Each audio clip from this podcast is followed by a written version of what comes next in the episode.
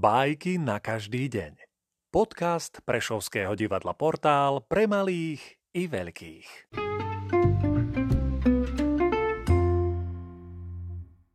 Charles Perrault Opičiak kráľom Zvieratá si zvolili opičiaka za kráľa, aby ich zabával grimasami s korunou, ktorú priniesli na jeho korunováciu.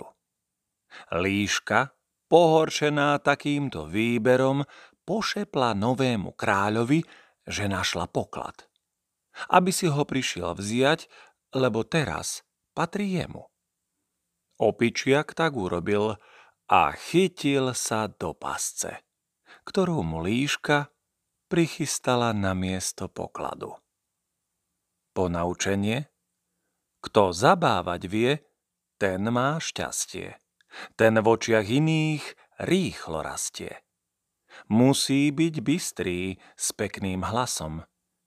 Inak je iba trápny šašo.